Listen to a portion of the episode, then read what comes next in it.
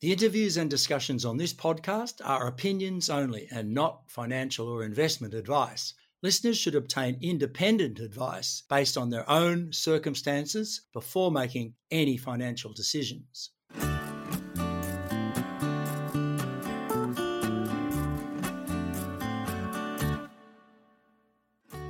Hello there, I'm your host Peter Strachan. Welcome to Stockhead's Rock Yarn. ADX Energy has just completed a successful exploration program at its Anshof oil and gas prospect in Upper Austria. Here to bring us up to date with the results so far and the development plans is the company's executive chairman, Ian Tchacos. Welcome, Ian. You must be very pleased with that result. Can you just start by giving us a short background on the Austrian drilling program that is just completed at Anshof? Uh, thanks, Peter, and uh, uh, it's a pleasure to be here. Yeah, it uh, we we started drilling uh, in uh, mid December, and we, we managed to get the well completed. A little bit took a little bit longer than expected. We did have some problems in the well, but look, effectively, we had a primary target for the Eocene and a secondary target for the Cenomanian. Both targets came in. The Eocene came in slightly low uh, to prognosis, came in around our P90X estimate for reservoir thickness. In addition, we also picked up some shallower sands in the Miocene, uh, which uh, in offset wells have produced quite well. So that was, uh, if you like, an, an additional bonus. But uh, importantly, we, we, went into this program with a, a new, uh, if you like, geological and structural interpretation uh, in that part of the basin. And we're very happy that basically the structure has come in within five metres of where we expected it to be, five metres high, which defines a, a large relief, about 440 metre structure with around uh, uh, 27 square kilometres. So on the shore, that gives us a lot of scope uh, for additional reserves. Uh, yeah. Just one thing I will say: typically, when you you drill, you, you, tend to drill at the top of a structure because you want to make sure that you intersect something in case you know your your structural interpretation is on the low side. But it's also where you would normally find the sands in a, in a structure to be uh, at their thinnest and and then you go down dip looking for for deeper sand. So all in all, we're we're we're pretty happy with the result. Yeah, just following up on that, it, it looks like you've the well clipped the very top of the structure, so that's good. You you know where the top is, but um, you know it, had been sort of quite thin at the top. But what does the the result and the the seismic data uh, tell you about the, the mapping and the, the uh, potential for thicker zones. I mean, I, I, think you said in your report that you could drill uh, just a little bit to the north and get 18 metres of uh, of the Eocene sediments. Yeah, well, look, uh, the, the, sizing of the logs have told us a couple of things. First of all, uh, you know, the, the, the structural interpretation is correct, but also uh, there's probably less faulting than we were predicting and and that's why producing this well at this location is important because it'll give us a better understanding of the lateral continuity of the Eocene sands. But yeah. based on offset wells uh, to the east, uh, we, would expect a thickening of anywhere between 18 meters, sort of about a kilometer away, and uh, at the edge of the structure up to 30 meters. So so look, obviously that that uh, would have a very substantial effect on uh, both the reserves and the production rate uh, uh from the Eocene. On a, on a pre-drill basis, we're expecting that it would take about six wells to produce our most likely estimate, and of those wells, we would we expected maybe two or three of those uh, to be uh, to have not uh, basically intersected sufficient Eocene to be producers. So it, it is expected that within these structures that you'll get variability of reservoir. Uh, but the good thing is we've got plenty of structure to play with, and and we know that offset wells have uh, in to the east have a, a, substantial thickening of the Eocene. Yeah, and the lack of faulting would be good because it means that you you know you could potentially get away with fewer wells if the uh, the uh, reservoir is not so compartmentalized. But then as you start to suck on it, you'll be able to get the pressures and pressure change, and that'll determine how big of area you're actually sweeping with each well. Yeah, and, and that's where, if you like, the production testing will be really important. It's it's not not so much uh, just uh, you know in terms of of revenues, even though uh, the revenues will help.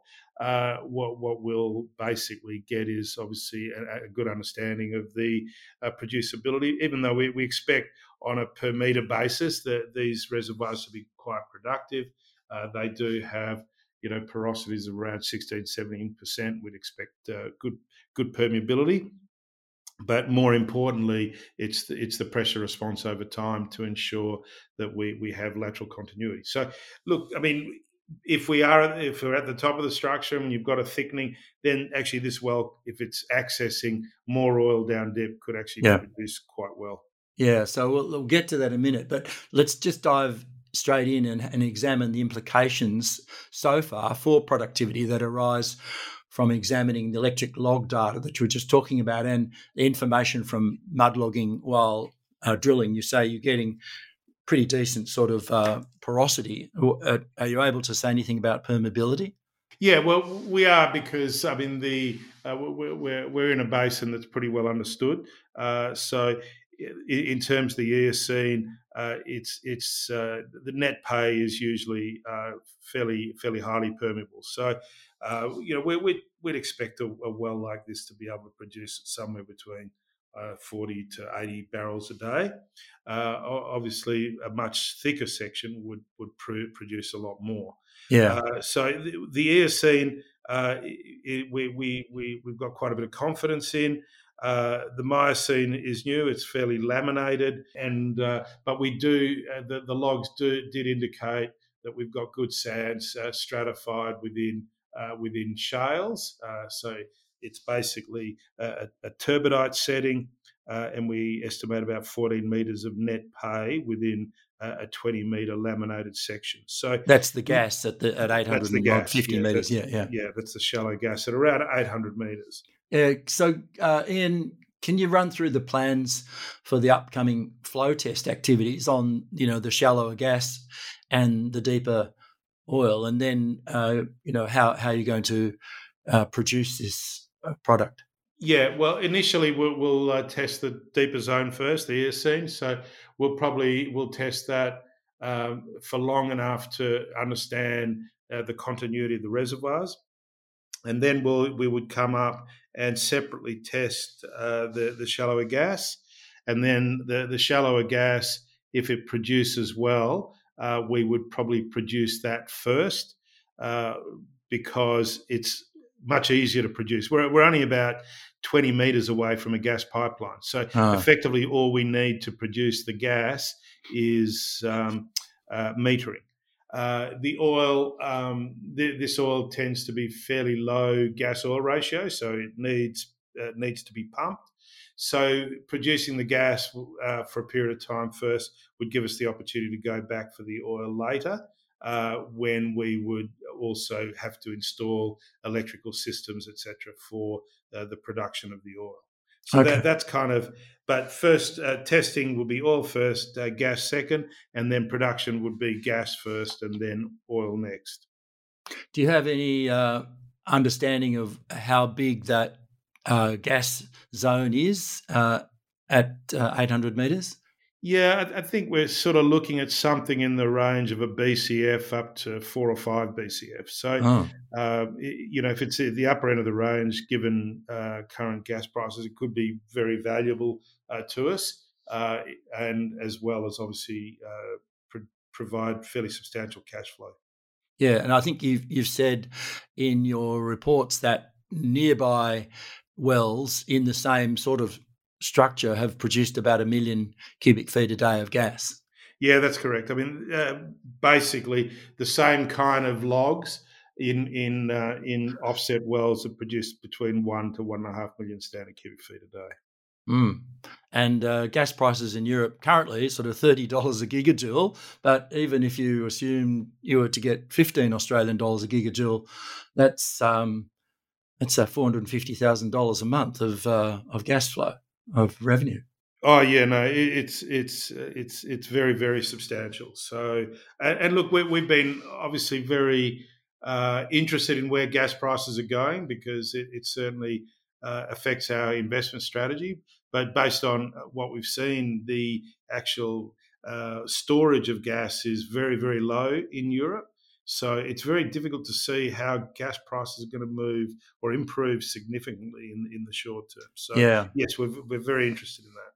So the cost of linking the gas in is is really small. What's the uh, to get the oil? You'd need uh, to have electrical systems, and there's quite a bit more capital to be spent on uh, on a pump there. Yeah, look, it's probably not not so much the the, the capital; it's it's just the time uh, yeah. to to install the the systems. We're, very fortunate in that uh, having operations in in uh, the Vienna Basin, uh, we, we, can basically, for a start, we'll, we'll, probably be using a workover rig that we're currently utilising in the in the Vienna Basin. We'll be utilising that here to to run tubing but obviously there's a lot of synergies because we can use existing pump systems, etc., that we, we, we already own. So it, will certainly be a benefit in terms of cost. Yeah, so w- when do you hope to be uh, to be testing these zones, uh, Ian? Uh, yeah, sort of. I'd say within say two to three months. Okay, and then production could happen. How many months after that? Well, yeah, that'll probably be more up to the government in terms of issuing a, a production license. But you know, we're we're hopeful that uh, you know we could be in commercial production uh, with a production license uh, in within sort of uh, sort of two to three months after testing. Yeah, well, I guess they're they they're uh, very keen to get more gas over there at the moment because uh, Vladimir Putin's sort of holding Western Europe hostage in a bit. Yeah, uh, very much so. And it was recently uh, announced by the EU, even though uh, obviously the EU is pushing very hard on renewables, but uh, the, the EU has mandated that gas and nuclear in the short term is going to be necessary as part yeah. of the uh, as part of the mix. So. Uh, yeah, look, we're, we're really excited about the opportunities for for gas in in Austria and, and, and the rest of Central Europe. And will you be able to produce oil and gas through the same well, or you know, or will or could they be later on commingled, or, or actually could you use the gas to lift the oil? Um, you know, pump it down and, and help it help it lift the oil out of out of the lower zone. Yeah, I mean, you you could, but it's probably going to be inefficient. I think a lot of it will be determined by economics. If yeah. if the gas produces really well, it's just going to be much more efficient to produce the gas first. Uh, obviously, in in the longer term, uh, if if the gas starts to deplete, then we could maybe look at a dual completion or switching to the oil. But I, I think once we get to that stage, it'll be uh, mostly driven by by economics. The because really the the the main um, if you like motivation for for producing the oil is is is knowledge about the Eocene reservoirs. Not not to say that in the long term it can't be a good long term producer, but in terms of short term cash flow, uh, the gas is is obviously uh, potentially much more significant. Yeah, and so your I think your me, mean target there was something like six point six million barrels of oil equivalent, and if you've got effectively about 0.6 of that is is gas, uh, there might be six million barrels of recoverable oil. Yeah, look, I mean, uh, the, the two are very independent uh, because we didn't actually factor the gas into into those, uh, oh. if you like, calculations. So the, the gas is over and above the oil. When so when we talked about barrels of oil equivalent, we were talking about you know hmm. solution mm. gas. So, oh, the, so that's we, yeah. yeah. So we, we, still see the oil as you know uh, the, the Eocene oil uh, potential as still really strong uh, at our at our P50 level. Um, and uh, so, but obviously, it will require uh, more money to to go out and drill appraisal and development wells, and that's where, if you like, the, the gas could be really important because you could utilize you know those gas cash flows to to uh, um, to basically uh, provide funds for future drilling. Yeah, six months of cash flow at that rate, you'd be basically paying for a new well. Now you've got enough room on that um, drilling pad to drill additional um, appraisal uh, wells. Is that the, the case? Yeah, we, we can drill up to uh, three wells. Obviously, we've utilised one, and Um, if if the shallow gas produces well, we obviously want to keep that well. But then also you could also use one of those. Uh, you could also use the existing well as a sidetrack. But right now, yeah, we, would probably drill another two wells from that location, uh, and then probably a, a, another location. If if if it all comes good, then we'd probably uh, build another location further to the east. Yeah, yeah, but uh, if you so if you get into a, a, zone where you've got sort of fifteen to twenty meters of um, of oil, uh, there's no guarantee that you'll necessarily have gas at the shallower levels, and as you deviate, is that the case, or? Yeah, it, it, there, there is, I mean, look, the, the, the structural extent of, of the gas um, uh, is fairly uh, concentrated uh, within because it's very very it's an overthrust region so uh, within the imbricates so it's a very high relief structure so yeah. we don't really benefit by going at you know uh, with an offset well through through the gas. If if it produces really well we might actually drill another well just a very shallow well uh, yeah. targeting the gas. But um, no the oil would be uh, would be would, would be standalone.